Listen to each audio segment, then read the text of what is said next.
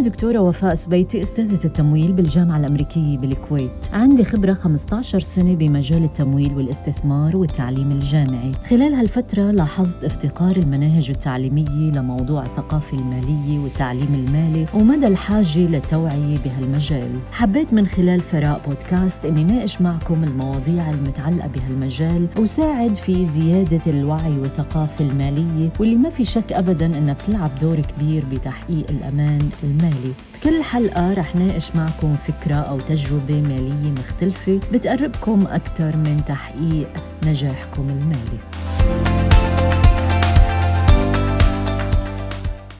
كثير من المستهلكين ما بيعرفوا أسرار الحملات التسويقية وكيف الأسواق والمحلات التجارية بتستخدم الحيل والخدع التسويقية عشان تشجع الناس إنه يشتروا أكثر من الأشياء اللي محتاجينها.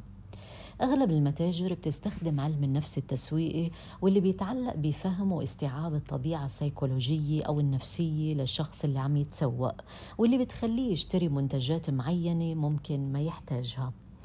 بحلقة اليوم من ثراء بودكاست رح ناقش معكم بعض الأساليب والاستراتيجيات والحيل والخدع التسويقية اللي بتأثر علينا نفسيا وبتخلينا نصرف ونشتري أكثر مما نحتاج.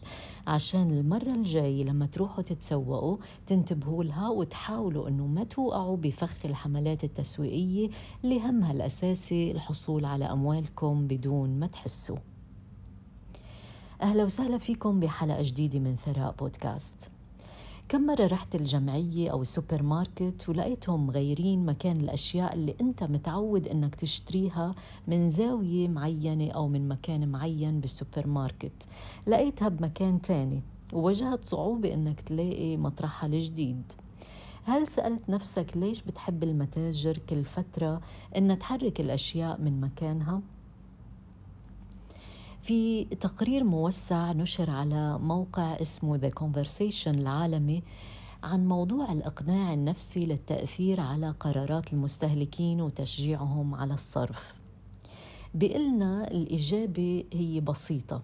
ليش المحلات بتحب تحرك الأشياء من مكانها من فترة لفترة؟ بقلنا وانت بطريقك لتدور على الشيء اللي انت بدك اياه أو رايح تشتريه أو متعود انك تشتريه من زاوية معينة بالمحل راح تصادف أشياء جديدة وممكن تعجبك وتشتريها. وهيدي حيلة تسويقية لتخليك تشتري أكتر وتصرف أكتر. على شيء ممكن أنت مش مخطط له وبنفس الوقت تضطر انك تقضي وقت أكبر بالمحل وممكن تشتري أشياء أكثر وطبعا هيك المحل بيربح أكثر وبيكون حقق هدفه من هالأسلوب التسويقي. وكمان في طريقة ممكن أكثر الناس ما بتلاحظها هي إنه السوبر ماركت مثلا بحط المنتجات الأساسية مثل المي آه، بآخر المحل مش بأوله. اتضح من الأبحاث أنه علم النفس التسويقي بينصح المحلات بهالشي ليش؟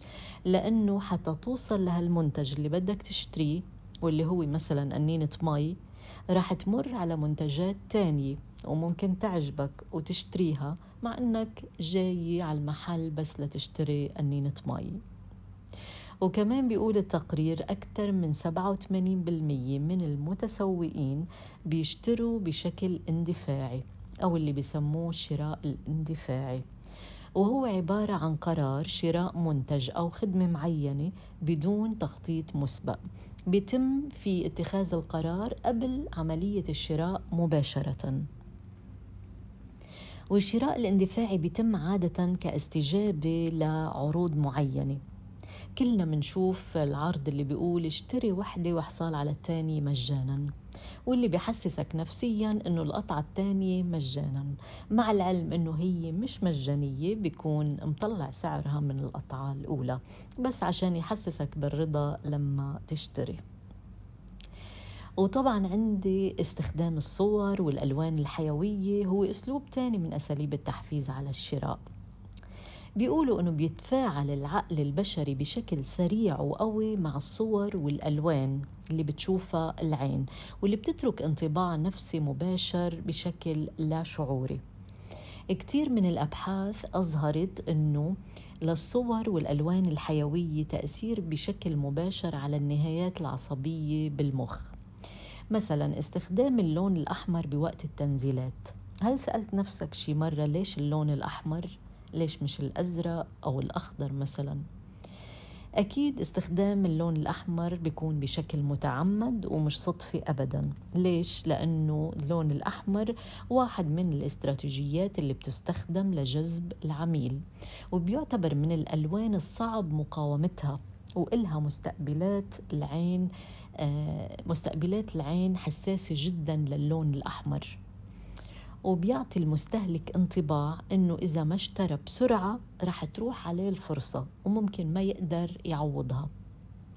بهالموضوع بتقول المحلله التسويقيه إيميلي كارتر اللون الأحمر من أكثر الألوان المؤثرة بمجال التسويق لأنه عنده قدرة كبيرة على جذب الانتباه بيعطي إحساس بالأهمية وبيأثر على قرارات المستهلك بخليه يتجه بشكل أسرع للمكان.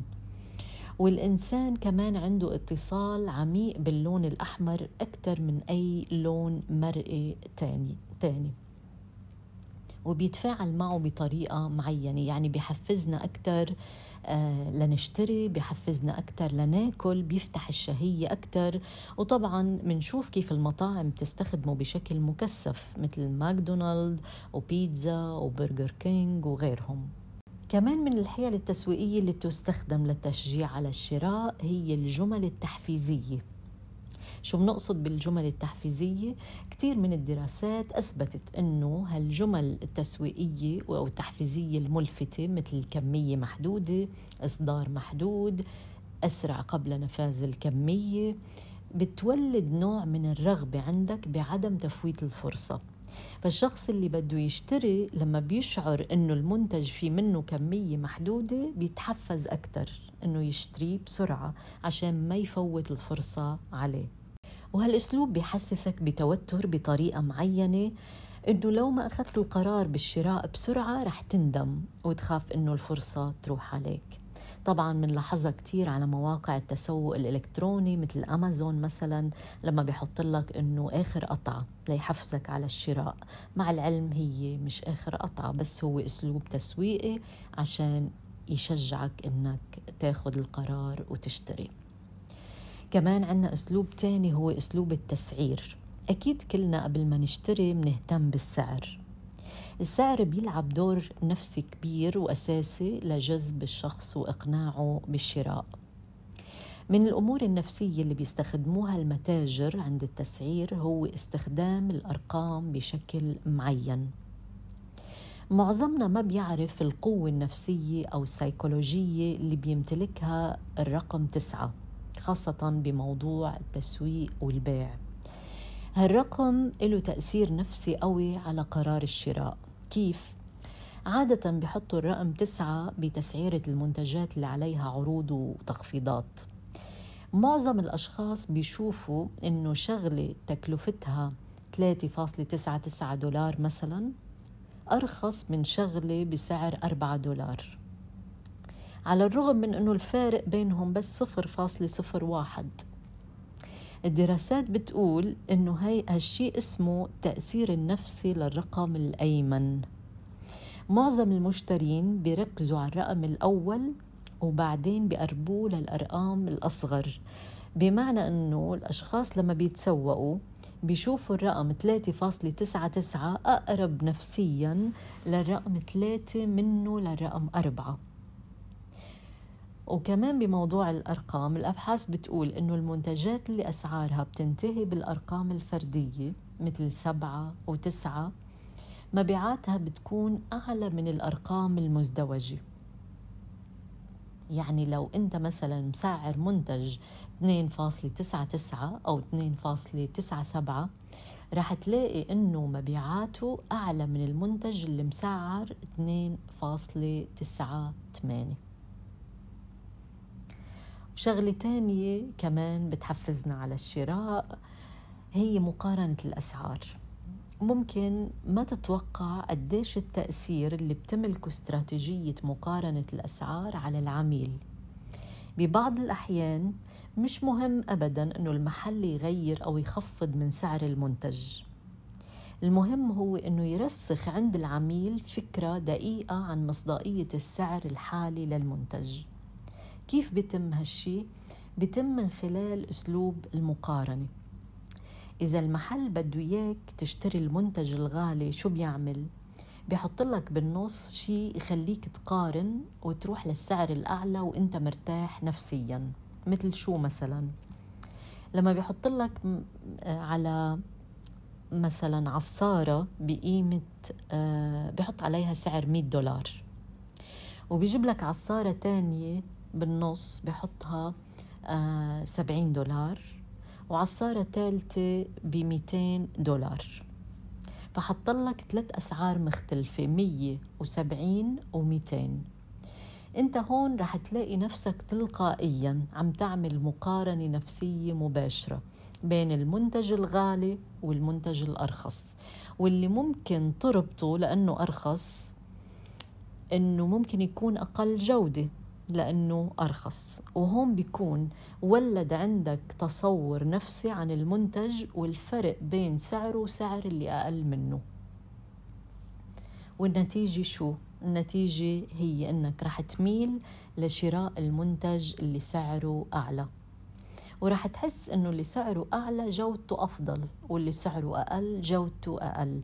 مع العلم إنه العصارة اللي سعرها 100 دولار ممكن تكون خيار جيد ومناسب. أسلوب تاني من أساليب التسويق للتحفيز على الشراء هو سعر الجملة.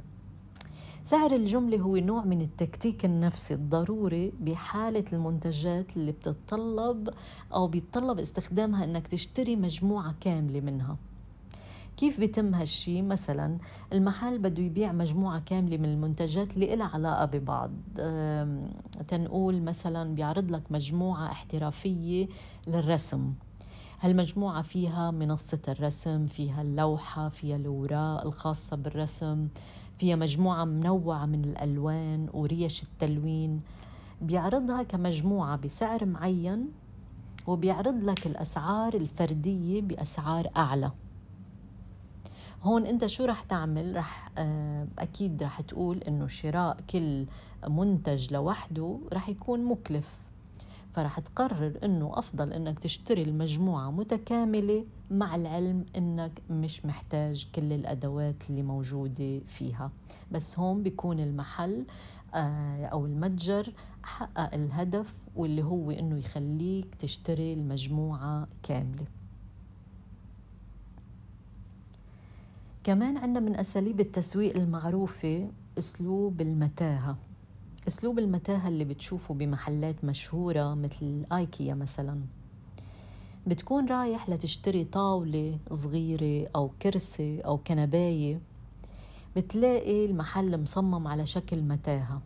فحتى توصل لهالطاولة أو الكرسي لازم تمر على منتجات تانية. المتاهة طبعا مقصودة عشان تخليك تمر على أشياء كتير بطريقك وأنت عم تدور على الطاولة أو الكرسي اللي جاي تشتريها. ممكن تعجبك أشياء تانية وتشتريها. وبتكون اشتريت أكثر مما أنت مخطط له وبيكون تحقق هدف المحل من هالأسلوب التسويقي. وكمان عندي أسلوب أخير وهو إنك تكون مثلاً عضو ببرنامج تجميع نقاط لمحل معين تشتري منه دايما أغلبنا بتصير معنا. فبتلاقيهم بيبعتوا لك إنه عندك خصم 20% أو 30% لأنك من عملائنا المميزين. وطبعا هالأسلوب من الأساليب التسويقية الذكيه جدا اللي بتحسس العميل بأهميته وبنفس الوقت بتخليه يصرف أكثر وهو مرتاح نفسيا. هلأ ممكن تسأل شو الهدف من استعراض هالاستراتيجيات التسويقية؟ الهدف هو إنك تكون واعي لما تتسوق. وتعود نفسك إنك تشتري الأشياء اللي أنت محتاجها. يمكن مرة مش رح تفرق أو مرتين أو ثلاثة. لكن لو استمر أسلوبك بالاستهلاك بهالطريقة لفترة طويلة وما كنت واعي لهالأساليب والخدع التسويقية رح توصل لمرحلة تلاقي إنه عندك كميات كبيرة جدا من الأشياء اللي أنت مش محتاجها. ورح تلاحظ بعدين لو إنك انتبهت لهالأمور رح توفر مبالغ كبيرة وممكن تستغلها بشراء أشياء أنت فعلا محتاجها أو ممكن تدخرها أو تستثمرها.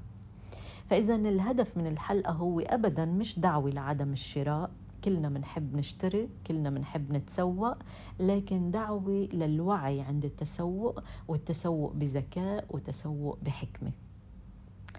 ولهون بنكون وصلنا لنهاية حلقة اليوم من ثراء بودكاست واللي كانت عن الاستراتيجيات والحيل التسويقية اللي بتستخدمها المحلات والمتاجر وكيف بتأثر علينا نفسيا وبتخلينا نصرف ونشتري أكثر مما نحتاج. فإذا المرة الجاية لما تروحوا تتسوقوا تنتبهوا لهالموضوع وتحاولوا إنكم ما توقعوا بفخ الحملات التسويقية اللي همها الأساسي الحصول على أموالكم بدون ما تحسوا. وقبل ما أختم بدي أرجع أذكركم أنه الوعي المالي لا يدرس لا بالمدارس ولا بالجامعات. الأمر بيتطلب منك وقت وجهد وتعلم. بتمنى ثراء بودكاست يسهل عليكم المهمة ويوفر عليكم بعض الوقت والجهد. كل مرة رح حاول شارككم فكرة جديدة تساعدكم برفع وعيكم المالي وتقربكم أكثر من نجاحكم المالي.